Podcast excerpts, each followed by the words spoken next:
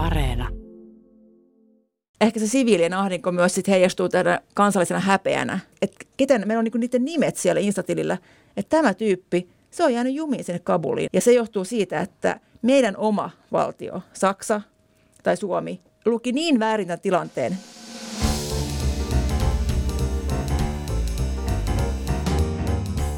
Mistä maailma puhuu podcast palaa kesän kestäneeltä puhumattomuustauolta ja puhuu teille tästä lähtien joka toinen viikko yhden jakson verran.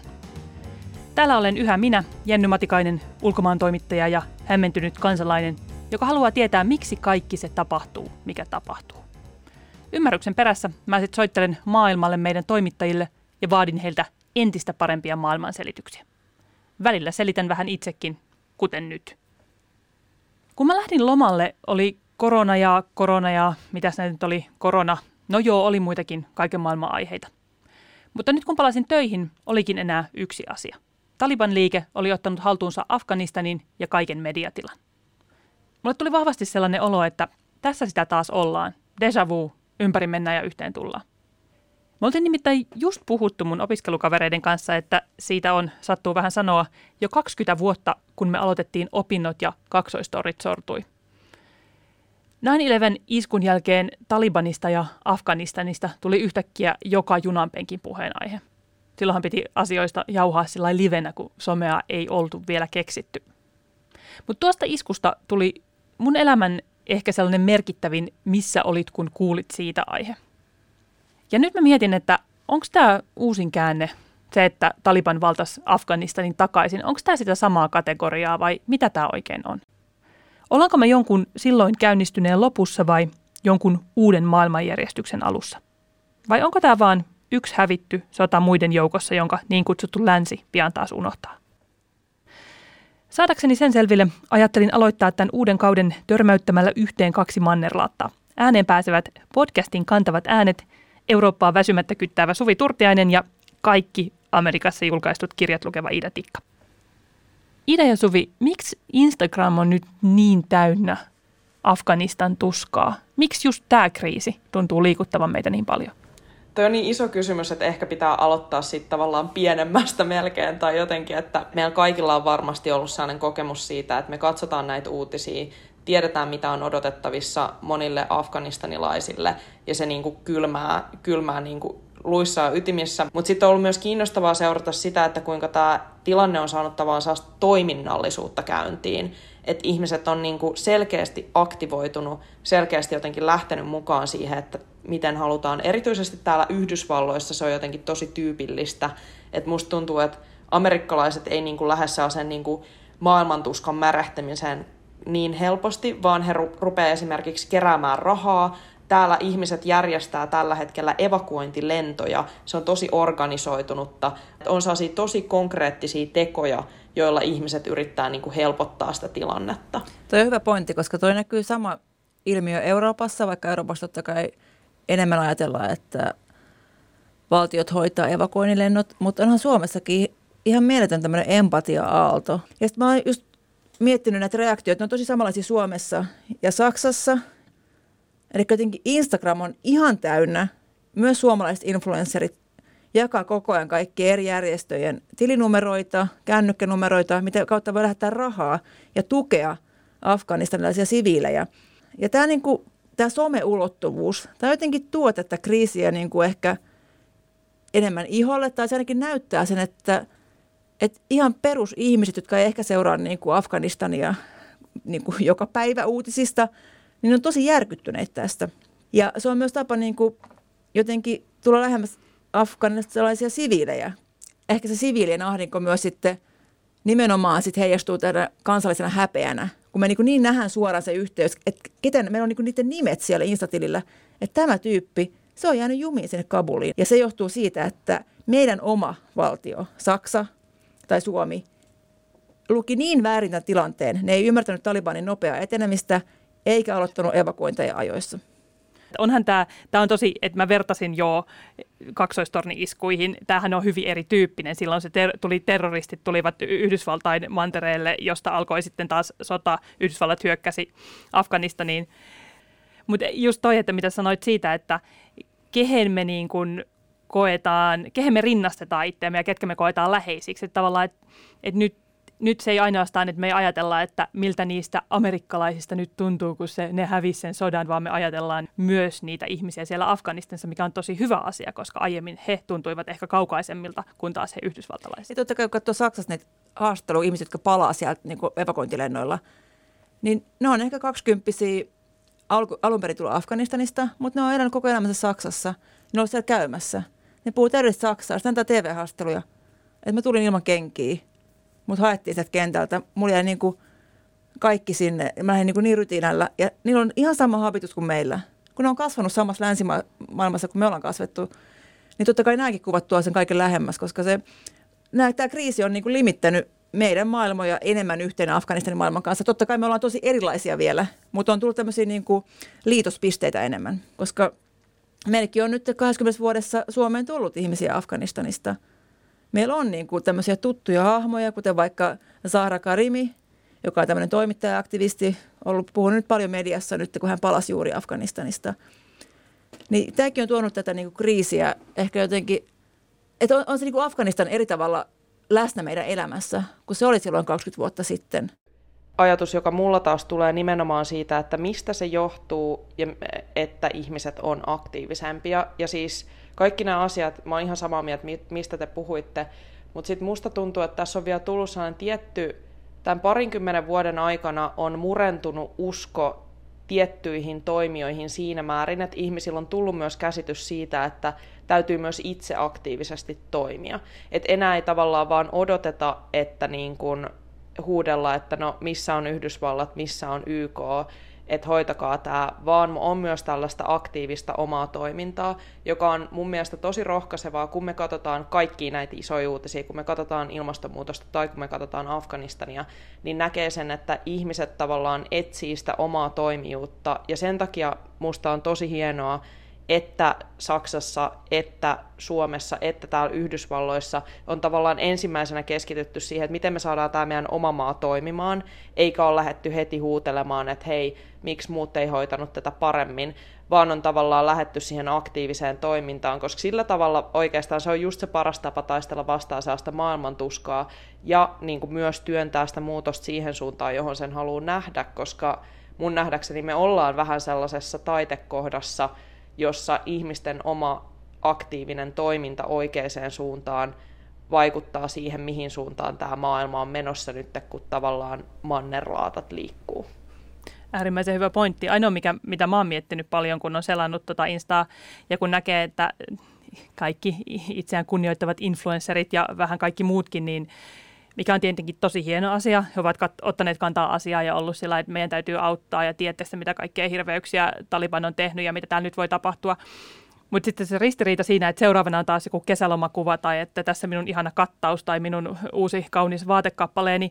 Että onko se nyt onko se niin kuin meidän omien tunteiden huoltamista vai onko se oikeasti toimijuutta? Mun mielestä toi on toissijainen kysymys, koska mitä väliä, jos se hoitaa jonkun omaa sielua, jos samalla se tuo niin kuin 20 euroa rahaa afgaanilaisten auttamiseksi. Et sen takia ne tilit on suosittuja, kun siellä on sitä niin kuin kesän housuhallaria markkinoitu tai jotain muuta. Ja sitten siinä on se niin kuin apulinkki, mikä on niin kuin, minkä näkee moni ihminen, kun joku on tehnyt hyvän brändin itsestään. Että musta on niin kuin erittäin hyvä ilmiö siinä mielessä, että sillä on niin kuin ihan selkeä apu sitten menee perille ja nimenomaan näiden luettujen järjestöjen kautta. Että nehän nimenomaan levii just lääkärit rajoja, UNICEF, UN Women – Eli tämmöisten kautta, kun tietää, että se apu menee niin kuin perille, eikä niin kuin pelkkää semmoista, mitä joskus nähnyt aikoinaan, että jos haluat tukea Turkin perheväkivallan uhraja, niin ota itse asiassa mustavalkokuva. Eihän se auta ketään. Mutta tässä on niin kuin ihan selkeä konkreettinen apu menossa eteenpäin. Niin ehkä mä oon vähän ennakkoluulen, tai vähän sama, että fiksut naiset eivät käytä huulipunaa. Että mä jotenkin ajattelen, että haalarit ja auttaminen ei sovi yhteen. Pyydän anteeksi. Niin, tai siis musta must tuntuu, että ehkä tässä mennään siihen sellaiseen niin keskusteluun siitä, että mikä on niin performatiivista auttamista, mikä ei. Ja mun mielestä se ei tästä tavallaan, mun mielestä sellainen insta, insta niin huomion herättäminen, niin sen kritisoiminen performatiivisena, sun pitää tietää siitä, että se ihminen tavallaan toimii niiden arvojen vastaisesti muussa elämässään, että sä voit sanoa, että se on performatiivista. Että tavallaan, että mun mielestä se niin pelkkien instapostausten kritisointi on niin silleen, että, että ihan sama, että jos tämä, että tämä ihminen pitää tätä aihetta pinnalla, vaikka hän ei ehkä pystyisi oman rahatilanteensa tai muista syistä niin laittaa siihen rahaa, niin ehkä joku muu hänen seuraajistaan pystyy.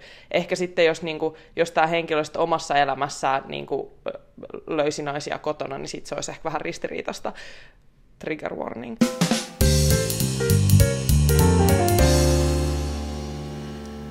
Miten sitten tämä tuntuu koskettavan ihmisiä, liikuttavan ihmisiä, ahdistavan ihmisiä, mutta mitä tämä tarkoittaa sitten, pääsemme lempiaiheeseen, eli maailmanpolitiikkaan, mitä tämä tarkoittaa, niin kun, kun mua kauheasti mietityttää se, että 9-11, kuten sanottu jo, että sitä ei voi suoraan verrata, mutta se oli semmoinen niin aikakauden alku, kaikki muuttu, jotenkin niin kuin maailma alkoi myllertää, niin onko tämä nyt joku niin kuin sen kauden loppupiste, että se sota on nyt loppunut ja se loppui näin. Se loppui siihen, että Yhdysvallat epäonnistui. Se loppui siihen, että kukaan ei oikein tiennyt, että näin tulee tapahtumaan. Mihin se itse asiassa loppui ja mitä, mikä tämä maailma nyt on? Siis mä itse asiassa siirtäisin sitä alkupistettä, että mä näkisin, että tämä maailma, jossa Yhdysvallat lähtee Afganistaniin tämän hyökkäyksen jälkeen – niin on itse asiassa alkanut jo sieltä, pit, niin kuin sieltä 90-luvulta ja siitä tavallaan, kun Yhdysvalloista tuli tällainen kaikkea hallitseva supervalta, kun tämä ainoa, ainoa niin kuin suuri kilpailija, eli siis Neuvostoliitto, kaatu. Että se on tavallaan ollut se alkupiste, jolloin Yhdysvallat on ruvennut käyttämään tätä valtaansa ja voimaansa. Esimerkiksi voidaan miettiä sitä, että miten Yhdysvallat tuli ja niin kuin otti, otti niin kuin ojennuksen Balkanissa tilanteen 90-luvun puolivälistä loppupuolelle. Ja on ollut tällaisia tavallaan, on ollut näitä hetkiä, kun Yhdysvallat on ns. Niin kuin tullut ja sekaantunut asioihin, koska on halunnut ylläpitää sitä maailmanjärjestystä, jonka muokkaamiseen Yhdysvallat on käyttänyt kaiken energiansa sieltä toisen maailmansodan lopusta alkaen. Mutta sitten jos me puhutaan tästä lopusta, niin tässä on tavallaan, vitsi, voi mennä niin tällaisiin moninaisiin Älä eri vaihtoehtoihin, mitä tässä voi esittää, älä Mutta siis tavallaan se yksinkertainen, yksi, ekana, ekana yksinkertaisimpana mieleen tulevani on, että joo, että tässä on selkeästi Yhdysvallat on joutunut vetäytymään pitkästä sodasta, joka on ollut epäonnistunut, jossa Yhdysvallat ei ole oikein edes itse osannut määritellä, mitä se haluaa missään vaiheessa sotaa, joka on johtanut siihen, että Yhdysvallat on hakenut sen sodan aikana sellaisia yksittäisiä pieniä voittoja, ja sitten ollut aina niillä silleen että no ehkä jos me vielä hetki jäädään, niin me jotain saadaan aikaiseksi. Tiedättekö te vähän niin kuin mä, mä sanoisin, että tämä on hyvä tämmöinen parisuhden vertaus, että jossain parisuhteissa ehkä joillain on ollut sellaisia niin kuin projektitilanteita, joissa haetaan sellaisia yksittäisiä, no tämä liikkui eteenpäin, niin kyllä tämä tästä vielä tietämättä oikeastaan, että mikä se suuri kuva on, onko sinne realistista päästä ja kuinka paljon resursseja siihen pitää käyttää, että tuo vähän niin kuin silleen, että kun sä oot jo antanut aikaas ja energiaas, niin sitten sä haluat jäädä vielä vähän pidemmäksi aikaa. Hän vei jo roskat, ehkä hän vielä jonain päivänä tuo minulle kukkia. Niin, niin, niin, niin just. Mutta tämä parisuuden vertaus, mä voisin jatkaa tästä Euroopan näkökulmasta just siitä, kun tätä on verrattu niin kuin Saigoniin, miten jenkit lähti sieltä aikoinaan. Ja, mutta okei, se näytti varmasti samalta, mutta siinä on selvä ero se, että silloinhan kylmän sodan aikana niin Yhdysvallat eteni kohti voittoa ja voitti kylmän sodan. Neuvostoliitto luhistui mutta tässä, tässä Afganistanin ö, valtauksesta, kun Taliban ottaa Afganistanin haltuunsa, niin näyttää käyvän niin, että tämä niin kuin länsi, länsiliitto, länsiavioliitto, Yhdysvallat, Eurooppa, niin miten tämä, parisuhde prakaa? Tai tulee kysymys, että onko ollut mitään tämmöistä liittoa, tai niin kuin missä jamassa se on oikein ollut? Luin Ditsaitia, kun istuin lentokoneessa käymään täällä Suomessa. Ja Ditsait on semmoinen niin kuin – Feature-lehti ilmestyy aina kerran viikossa ja ne katsoo niin kuin iso kuvaa. Ja ne kysy suoraan niiden kansiutussa, että onko länttä enää olemassa. Vai oliko tämä niin kuin viimeinen, totta kai tämä lännen rapautuminen on jatkunut pitkään, mutta oliko tämä niin tämmöinen erittäin symbolinen näyttämö sille, että me kaikki herätään siihen, että oho, onko länttä enää olemassa? Länttä niin kuin minä, länttä niin kuin sotilaallisena yhteistoimijana vai länttä ideologista vai niin kuin mikä siinä samalla, niin kuin, mikä kaikki menee? No läntenä, toimii niin kuin yhtenä rintamana. Totta kai sinne Afganistanikin mentiin sen takia, kun Yhdysvallat halusi mennä sinne ja muut maat halusivat sitten tukea Yhdysvaltoja tässä terrorismin vastaisessa sodassa. Joo, mutta Euroopassa on nähty jo niin kuin viimeiset kymmenen vuotta ainakin sitä, miten Yhdysvallat niin kuin käpertyy enemmän itseensä ja käpertyy enemmän siihen niin kuin, vaan niin kuin puolettimaan omista eduistaan ja olemaan niin kuin ehkä vaan niin kuin kiinnostuneempi siitä, mitä Yhdysvalloissa tapahtuu, kun siellä totta kai on niitä omia mylläyksiäkin käynnissä. Niin ehkä myös tämä, että sit, tämä vetäytyminenkin oli vaan Yhdysvallat päätti, mikä on hyvä hetki heille poliittisesti, että nyt lähdetään menee. Ja Eurooppa silleen, no katsoo vierestä, että no okei, no mm, okei, lähdetään sitten mekin menee. Ja nyt me ollaan tässä seurattu näitä evakuointikauslentoja niin kuin sydänverellä, kun se on niin järkyttävän näköistä. Niin ehkä tässä mielessä ja myös siinä mielessä, että kun tässä katsoa eteenpäin, siellä on heti niin kuin Venäjä ja Kiina totta kai niin kuin myhäilemässä, että no onhan meidän suhde Talibaniin. Ei tässä mitään. Venäjän lähetystö pysyy auki. Kiina on jo jotain heittänyt läppää, että kattokaa nyt Taivan. Kannattaako noita Yhdysvaltoihin, koska eihän ne teidän takana ne seiso loppuun asti. Niin jatkossa saattaa olla silleen, että ei tule silleen, että Yhdysvallat ja Eurooppa nyt yhdessä menee tekemään jonkun operaation, kitkemään jonkun terrorismin pois jostain, vaan pitää ehkä neuvotella sitten Kiina ja Venäjän kanssa eri tavalla. Niin senkin takia tämä niinku, ehkä ajatus siitä länsimaisesta demokratian viemisestä, joka on ehkä niinku aiemminkin torpedoidu, niin tämä oli ehkä se viimeinen naula arkkuun. Mun on pakko sanoa tuosta Kiinasta, totta kai mun on pakko sanoa Kiinasta, kun joku mainitsee Kiinan, mutta tavallaan se, että kun nyt puhutaan just paljon siitä, että jääkö joku tyhjö, jonka Kiina täyttää, että tällä hetkellähän tämä on Kiinalle ennen kaikkea tietyllä tapaa ihanaa käyttökelpoista propagandaa. Että eihän Kiina ole ryntäämässä Afganistaniin ja ryntäämässä tekemään minkälaisia yhteistyösopimuksia, koska se on aivan liian epävakaa toistaiseksi niin kuin Kiinan intresseihin. Mutta kyse on nimenomaan siitä, että kuinka paljon he pääsevät nyt käyttämään hyväksi tota, tota niin kuin ajatusta siitä, että Yhdysvallat meni ja epäonnistui. Katsokaa, mitä se saa aikaiseksi, kun Yhdysvallat lähtee jonnekin maahan ja yrittää tehdä siitä demokratian. Eihän siitä tule mitään. Ja tavallaan myös se, että tämä toinen, minkä sä mainitsit, että vihjeitä lähetellään sinne Taivanin suuntaan, että tässä tämä teidän suuri liittolainen, joka sitten teidät pelastaa. Että täytyy, musta täytyy muistaa myös se, että, että propaganda toimii myös niin, että kuinka paljon sitä toistetaan eteenpäin ja kuinka paljon siihen uskotaan, että ei kai Yhdysvallat nyt ihan kaikkialta maailmasta kuitenkaan ole poistunut. Ei. Ja siis tästä päästään, tota, mulla on tähän 100 miljoonaa kommenttia, joista mä nyt sanon kaksi. Mut siis... kiitos, kiitos Kakrita. Joo, mutta kummaskin teidän pointissa tavallaan vähän niin kuin ehkä puhutaan niin kuin tavallaan siitä, että millainen ideologinen tyhjiö tavallaan on nyt syntynyt, että Yhdysvalloissa on ehdottomasti päättynyt sellainen aikakausi, jossa lähdetään sille hatarasti siellä. No, meillä on tämä sota terroria vastaan, joka muuten kyllä yhdisti, yhdisti silloin aikanaan koko maailmaa siinä, että oli tämmöinen vihdoin tämmöinen yhteinen vihollinen, jota nyt yritetään vääntää, että se olisi enemmän ilmastonmuutos.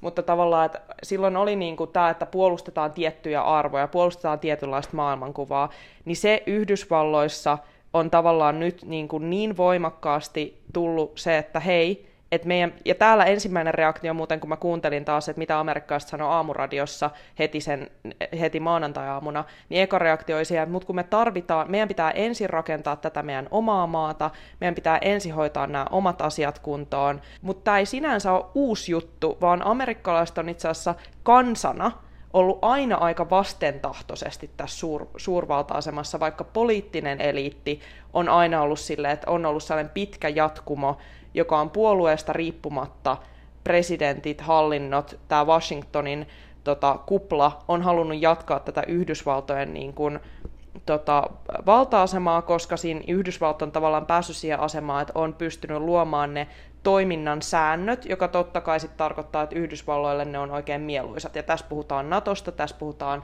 kansainvälisestä kaupankäynnistä, siitä kuinka laaja ulottuvuus Yhdysvalloilla on. Mistä päästään sitten siihen, että kun me mietitään, että onko länttä, niin mä en vielä lähtisi manaamaan, että ei ole länttä, ihan sen takia, että Yhdysvallat on edelleenkin merkittävä sotilasvoima myös siis Euroopassa, puhumattakaan siitä, että kuinka merkittävästi Yhdysvallat on läsnä kaikkialla maailmalla, kuinka paljon meidän kaupankäynnistä perustuu Yhdysvaltojen niin kuin pitkälti sähäämille soppareille ja kuinka paljon Yhdysvaltojen niin kuin, sotavoimat esimerkiksi turvaa tätä kaupankäyntiä. Et tässä niin kuin, tavallaan me nähdään ehdottomasti tällä hetkellä se, että miten niin kuin Yhdysvalloissa ollaan ehkä reaktiivisempia siihen kotimaan tarpeeseen, joka on ollut siellä aina olemassa. Tällä hetkellä siihen vaan ollaan vähän reaktiivisempia, mutta se ei vielä tarkoita, että Yhdysvallat olisi vetäytymässä suoraan maailmalta. Että on edelleenkin maa, joka on ihan maantieteellisesti siinä asemassa, että Yhdysvallat pystyy olemaan voimakas sekä Atlantin että sitten tämän tota, sanokaas nyt, että tämän... Tyynemeren. Mikä se meri? Tyynemeren puolella, aivan. Mutta tämä on tosi hyvä pointti just tämä, että Yhdysvaltain läsnäolo on niin kuin Euroopan turvallisuuden perusta edelleenkin, vaikka on puhuttu niin kuin Obamasta lähtien ehkä aiemminkin jo siitä, miten Euroopan pitää ottaa enemmän vastuuta omasta turvallisuudestaan. Ja Trumpin kaudella se kiihtyi totta kai, koska Trump puhui niin avoimesti niin kuin ehkä NATO-liittolaisia vastaan. Mutta tämä on aika pitkälle ollut vielä puheen tasolla. Totta kai on jotain niin edistysaskelia tehty niin kuin yhteistyössä, mutta aika vähän. Ja mun mielestä oli kiinnostavaa tässä evakuointilentojen yhteydessä se, että vaikka Saksa, erittäin suurin atomaa, niin sen lähetystön väki haettiin sunnuntai-iltana, kun tämä kaikki eskaloitui, niin Yhdysvaltojen helikoptereilla tai koneella Dohaan turvaan. Eli siinäkin nojattiin täysin Yhdysvaltoihin – mikä niin kuin symboloi enemmän, enemmänkin tätä isoa kuvaa siitä, että pärjääkö Eurooppa ilman Yhdysvaltoja. Puhutaan, että pitäisi alkaa pärjätä, mutta ja tämäkin taas todisti sen, että Euroopan pitää niin kuin seistä enemmän omilla jaloillaan, eikä lähteä aina mukaan Yhdysvaltoihin operaatioihin. Mutta mä olen lukenut ihan niin kuin päteviä asiantuntijakommentteja myös, myös siitä, että tämä ei välttämättä tule vahvistaa Eurooppaa, vaan Eurooppa saattaa kääntyä entistä enemmän sisäänpäin – muuttua pelokkaammaksi, koska maailma on vielä vaikeampi ymmärtää kuin aiemmin. Eikä välttämättä niin kuin sit mitenkään kerää itse tuntua, että nyt me noustaan tästä yhtenä voimana, vaan ehkä käykin päinvastoin, että se niin kuin jäädään niin kuin tutisemaan aloillemme ja maailma näyttäytyy niin kuin epävakaana ympärillä. Mä tiedän Ida, että sulla on vielä se toinen pointti ilmeisesti kertomatta, mutta on pakko sanoa tähän yksi asia, koska molemmat puhuneet siitä, että kuinka Yhdysvallat tai Eurooppa kääntyy sisäänpäin. Ja tähän on vähän semmoista, niin kuin, kuinka Kiina on saanut maailmasta sellaisen, millaisen se on halunnut, vaikka me ei ehkä niin kuin tässä, tähän yhdistetäkään, yhdistetäkään Kiinaa, koska Kiinahan haluaisi, että maailma olisi sellainen, että kaikki huolehtisivat omista asioistaan poliittisesti ja ideologisesti, mutta voitaisiin tehdä kauppaa ja yhteistyötä tavallaan ilman, että puututaan toisten sisäisiin asioihin. Onko tämä nyt Kiinan vaikutusvaltaa, että maailmasta näyttäisi olevan tulossa just tämmöinen? Mä en ehkä osaa sanoa ihan tohon, mutta tämä liittyy kyllä tähän Kiina, Yhdysvallat, EU-kolmiodraamaan.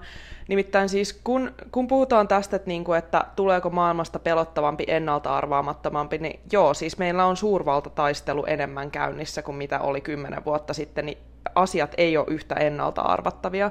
Mutta mitä mä niin kuin tällä, kun mä nyt oon täällä Yhdysvalloissa optimistien luvatussa maassa, niin mitä mä haluaisin nähdä tässä niin kuin mahdollisuuden uhkan sijaan, niin on siis se, että että Afganistanin sota, Irakin sota oli tavallaan näytteitä siitä, että, ja siis nämä myös liittyy siihen, että Vietnam oli samantyyppinen siinä mielessä, niin siinä tavallaan mentiin sotavoimat edellä ja diplomatia perässä. Että tavallaan, että ensin meni, ensin meni armeija paikalle, hajotti vähän asioita, ja sitten oli silleen, että missä on ulkoministeriö, missä on ulkoministeriö, voitteko rakentaa tänne kansakunnan. Niin tavallaan mä näkisin, että tämä muuttuu, että tämä vaikuttaa siihen, että Yhdysvallat ehkä taas painottaa diplomatiaa jatkossa enemmän. Diplomatia taas on sellainen, jossa eurooppalaiset on, niin kuin, eurooppalaisethan on tätä keskustelun mestareita, että siellä ei mitään muuta tehdä kuin kokoustetaan, ainakin musta tuntuu.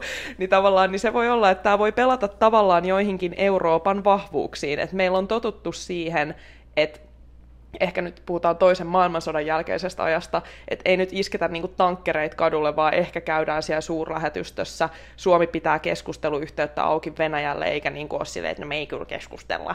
Niin sitten niinku, että tavallaan, että tämä voi pelata Euroopan vahvuuksiin. Ja sä oot tuossa, että tämä diplomatia, joka on Euroopan vahvuus, että nouseeko se nyt niinku uudenlaiseen arvoon. Ja tota, Jennyn kauhuksi luin vähän muistakin aiheista tota, juttuja podin alle, mikä aina saattaa paisuttaa podin Mä kielsin sisältöön. teitä lukemasta liikaa. Niin siis Aleksei Navalny, tämä Venäjän oppositiopolitiikko, joka myrkytettiin tasan vuosi sitten, niin julkaisi Guardianissa kirjoituksen sieltä vankilasta, missä hän nykyään istuu. Ja viittasi myös Afganistaniin ja myös kaikkiin muihin näihin niin kuin despottien nousuun Venäjällä ja muualla. Että se on se korruptio, mitä pitää kitkeä. Ja siihen ei tarvita mitään EUn armeijaa. EUn ei pidä muuttua niin kuin Yhdysvaltain kaltaiseksi sotavoimaksi, vaan Eurooppa voisi katsoa, kuinka monta korruptoitunutta oligarkkia istuu vaikka Saksassa tai Britannia voisi katsoa, kuinka moni istuu siellä Lontoon Cityssä. Tai Helsingissä. Tai Helsingissä. Tai voitaisiin vaatia tiettyjä niin kuin, tämmöisiä avoimuuslausekkeita, että, että Euroopalla olisi keinoja. Ja se on niin kuin nimenomaan tämä korruptio, mikä niin kuin Afganistanissakin saattaa olla seuraava kysymys, puhua siitä, että laittiko sen kitkemiseen tarpeeksi paukkuja vai lähdettikö niin kuin rakentaa kansakuntaa silleen niin kuin väärinpäin. Mentiin takapuoli edellä puuhun ja tultiin alas niin kuin pää edellä. Siis mä just juttelin yhden veteraanin kanssa eilen, taas mä oon niinku soitellut tässä viikon aikana niille, jotka on niinku ollut siellä useampaan kertaan, ja se sanoi, että sille kaikista turhauttavinta oli nimenomaan se, että se näki, että kuinka korruptoitunutta se meininki oli ja kuinka siitä ei ollut mitään rangaistusta. Ne samat henkilöt, joiden nähtiin niin kuin ottavan rahaa ja käyttävän sitä omiinsa, niin sai pysyä siellä erinäisten tilanteiden herroina. Et se oli just nimenomaan tämä, ja siitähän on puhuttu myös siinä, että miten tämä vetäytyminen hajosi niin nopeasti, että tavallaan ei oltu hahmotettu, että kuinka syvästi korruptoitunut se uh, hallinto oli.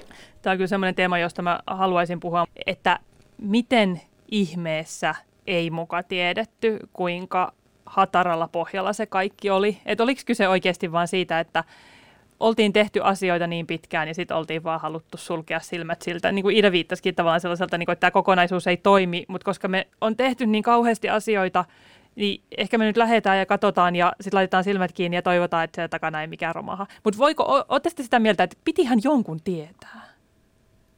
Tota, itse asiassa ei, koska niinku, siis mun nähdäkseni tässä on myös ollut helposti sellainen, että tiedättekö te, kun teidän pomo kysyy, että oletteko te tehnyt jotain, ja te annatte silleen, että te annatte sellaisen kuvan, että no on ollut hankalaa, mutta kyllä tämä tästä etenee. Tai niin kuin, että siitä syntyy sellainen niin kuin ketju, ketju, ketju etenee.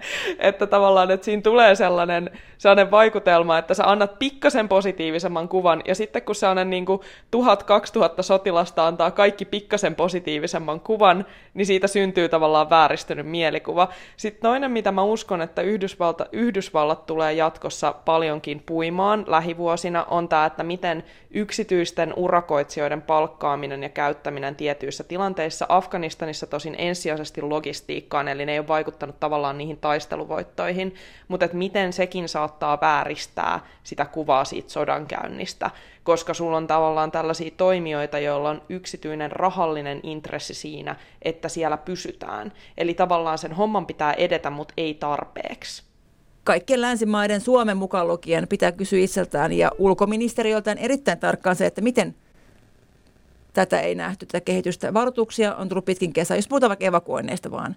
Sehän maksaa ihmishenkiä pahimmillaan se, että se, se mokattiin niin pahasti. Suomellakin on siellä lähetystö toiminnassa sunnuntaihin asti, kun tämä kaos eskaloitui. Ja sieltä tulee varmasti rapsaa koko ajan ulkoministeriöön. Ja myös Saksaan kaikki tämän niin kuin nukkuu ohi. Suomi ei ole ainoa, mutta ei se ole mikään perustelu sille, että Suomikin vähän myöhästyi. Mutta kyllä mun mielestä niin kuin myös toimittajien pitäisi olla vähän tässä niin kuin äräkämpiä vähän enemmän hereillä. Ja kysy näitä kysymyksiä suoraan. Kun vertaa vaikka Saksan keskusteluun, niin siellä vaaditaan ulkoministeri eroa. Siellä oppositio sanoo, että jonkun on kannettava tästä vastuu ja poliittinen vastuu. Ja ihan myös niin kunnioitukset kaikki niitä, jotka on tehnyt töitä Saksan joukoille ja myös kunnioituksesta niitä Saksan sotilaat kohtaa, jotka joutuu nyt sinne ihan hirveäseen operaatioon riskeeraamaan oman henkensä, että ne käy hakee Saksan kansalaisturvaa, ne käy hakee turvaa ne tukityöntekijät sen takia, että tämä niinku poliittinen virhe oli niin suuri loppumetreillä. Että kyllä mä toivoisin, että Suomessakin puhuttaisiin siitä, että kenen vastuulla se on, että Suomikin päättää lähettää sen sotilaita niin oikeasti vaaralliseen paikkaan. Ja se ei ole mikään semmoinen, mikä vaan puff tapahtui – vaan se on niin kuin poliittisten virheiden ketju ollut, minkä takia tähän päädyttiin.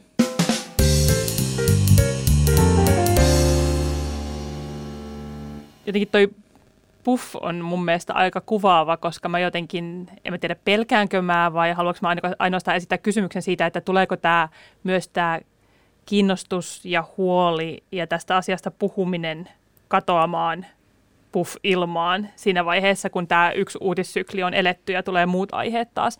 Onko tämä, luuletteko te, että tämä asia tulee pysymään meidän kanssa, ellei se sitten jollain tavalla ala vuotamaan Eurooppaan esimerkiksi siinä, että pakolaisten määrä lisääntyy tai siinä, että nyt Afganistanista tulee terroristijärjestöille helpompi paikka olla ja terroristi-iskuja tulee taas Yhdysvalloissa tapahtumaan. Onko tämä niin kuin, uno, voidaanko me taas vaan unohtaa tämä ja sitten me herätään siihen todellisuuteen ja sitten me ollaan taas että öö, mitä täällä tapahtuu? No jos mä saan ensin vastata, niin sä mainitsit tuossa noin terroriiskut, niin siinä tuli tavallaan itse asiassa – kun tätä nauhoitetaan, niin eilen hyvä muistutus siitä, että Yhdysvalloissa itse asiassa kotimainen terrori on tällä hetkellä se, mitä täällä pelätään. Täällä oli eilen pommiuhka kongressitalolla, kun mies meinasi niin kuin uhkas räjäyttää pakunsa ilmaan kongressin kirjaston edessä, ja sitten hän olisi halunnut aloittaa siis vallankumouksen. Niin tavallaan siitä tuli sellainen muistutus, että täällä tämä kotimainen terrori on tällä hetkellä se uhka. Yhdysvallat ei ole enää sama maa niin kuin tiedustelunsa kannalta, kun se oli vuonna 2001. Eli täällä on ihan eri valmiudet myös torjua isoja ulkomaalta tulevia terroriuhkia. Että tavallaan täällä niin kuin tosiaan keskittyminen siirtyy sisäänpäin siinä mielessä. Tämä pakolaispointti on niin kuin totta kai kaukainen siellä Yhdysvalloissa. Täällä se nousi saman tien poliittiseen keskusteluun. Ja Saksassakin poliitikot hokee ihan niin kuin meemitasolle yltäneissä hokemissaan asti, että vuoden 2015 pakolaiskriisi ei saa toistua. Mutta mä just avasin eteeni maailmankartan. Katsotaan Afganistania. Niin se on aika kaukana Euroopasta. Siinä on ympärillä Iran, Pakistan, Turkmenistan, Uzbekistan ja Kiina. Ja näistä maista Pakistan on niin kuin ehkä se lähimpänä minkälaista niin kuin demokratiaa. Ja se, että ne ylipäätään pääsee pois sieltä Afganistanista, nämä ihmisparat, jotka yrittää paeta sieltä, niin ne pääsee nyt ehkä tässä vaiheessa Iraniin ja Pakistaniin. Ja sinnehän se suurin pakolaispaine tulee. Ja ihmisiä lähtee, Saksan arvio, että ihmisiä lähtee liikkeelle sadoistuhansista jopa viiteen miljoonaan. Mutta tähän kertoo siitä, että kukaan ei tiedä paljon heitä lähtee liikkeelle. Mutta se suurin paine tulee Pakistaniin ja Iraniin. Ja Eurooppa on jo tässä vaiheessa päättänyt, että nyt toisin kuin silloin ennen 2015 pakolaiskriisiä, niin pidetään huoli että YK on pakolaisjärjestöllä maailman ruoka-avulla on enemmän resursseja pitää ihmiset huolta näillä pakolaisleireillä, mikä ei tietenkään heille ihmisille mikään niin ideaali tilanne, että sä jäät asumaan pakolaisleirille. Ja vaikka he lähti sieltä eteenpäin kohti Eurooppaa sitten jossain vaiheessa, niin siinä on välissä niin kuin vielä Turkki ja Eurooppa on laittanut aika paljon rahaa Turkkiin, että Turkki ei pääse ketään läpi sieltä. Että Eurooppa on niin aika silleen ulkoistanut tämän rajojen suojelun maksamalla Turkille niin kuin miljardeja ja miljardeja taas. Samoin Balkanin reitti on kiinni.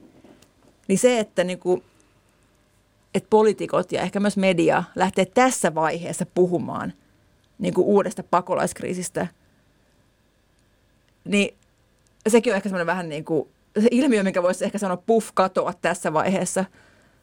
Että katsotaan eka, kuka lähtee liikkeelle ja minne suuntaan ja mitä siellä niin oikeasti tapahtuu. Mutta totta kai se, on niinku, se koskettaa meidän elämää, se kiinnostaa meitä. Totta kai se pitää puhua. Mutta sitten voi samaan aikaan niinku muistuttaa kaikista näistä realiteeteista, mitä on vielä matkan varrella ennen kuin on pakolaiskriisi. Ja tosiaan asun Saksassa, niin Saksaahan varmasti suurin paine tulee. Suomi on pussin perällä. Mä mietin tota just, että, että meilläkin on paljon puhuttu siitä, että onko tämä niinku miten, miten tätä asiaa pitäisi käsitellä, koska onhan se kuitenkin, että tosi monet ihmiset alkaa tässä vaiheessa miettimään sitä. Se, oli, se jätti moniin niin vahvan jäljen se 2015-2016 aika. Ja tavallaan nyt tajutaan, että joo, tämä tulee synnyttämään tarpeen lähteä Afganistanista. Ja, mutta se, että just että tämä, että kuinka sitä keskustelua käydään ja minkälaisia faktoja siihen syötetään, niin se on, sehän se on se tärkein asia. Että se, että ei me voida niin kuin tunkia jotain keskustelua pois, koska ihmisillä on selvästi tarve saada sitä tietoa.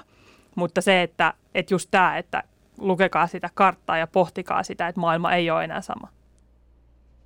Se puff-efekti, joka, jota mä taas en haluaisi nähdä, niin on se, että kun niin kun kun me tavallaan puhuttiin alkuun siitä, että miten ihmisiä on kiinnostanut Instagramissa ja niin edelleen, niin tavallaan se, että niin kuin esimerkiksi just naisten oikeus, oikeudet Afganistanissa niin kiinnostaisi jatkossakin, ja että tavallaan vaikka, käydään, vaikka on käynnissä tällainen maailmanmurros, jossa niin, kuin niin isot pelipalat liikkuu, että siinä on ehkä vähän sellaista tiettyä, tiettyä tuskaa, niin että tavallaan että ei tulisi sellaista puff-efektiä, että ihmiset olisivat silleen, että no, me voidaan vaikuttaa vaan rajallisesti. Ja sitten vielä ottaa huomioon, että nyt eletään 2020-luvulla, että siinä olisi, että myös löydettäisiin se tapa niin kuin nostaa niitä ääniä, joilla on omakohtaista kokemusta siitä, että minkä tyyppistä apua, mitä reittejä ja niin edelleen voitaisiin käyttää siihen, että nämä asiat ensinnäkin pysyy pinnalla ja että niihin pystytään vaikuttaa vaikka sitten just näitä diplomatian reittejä. Se on totta. Asian, asiantuntijuutta on nykyisin paljon helpompi jakaa ja on paljon helpompi ikään kuin tietää, mikä oikeasti voisi toimia kuin ehkä vaikka vuonna 2001, missä tässä jo kerran puhuin. Se oli jo hyvä meemi, että maailmassa on uhkaa nyt suuri burnout, koska kaikki virologit muuttunut ulkopolitiikan asiantuntijoiksi sosiaalisessa mediassa. Vaikea tuplahomma ymmärtää pandemian kulku ja maailmanpolitiikan kulku. Ja tämä podihan itse asiassa, meillä on totta kai käytämme lähteitä.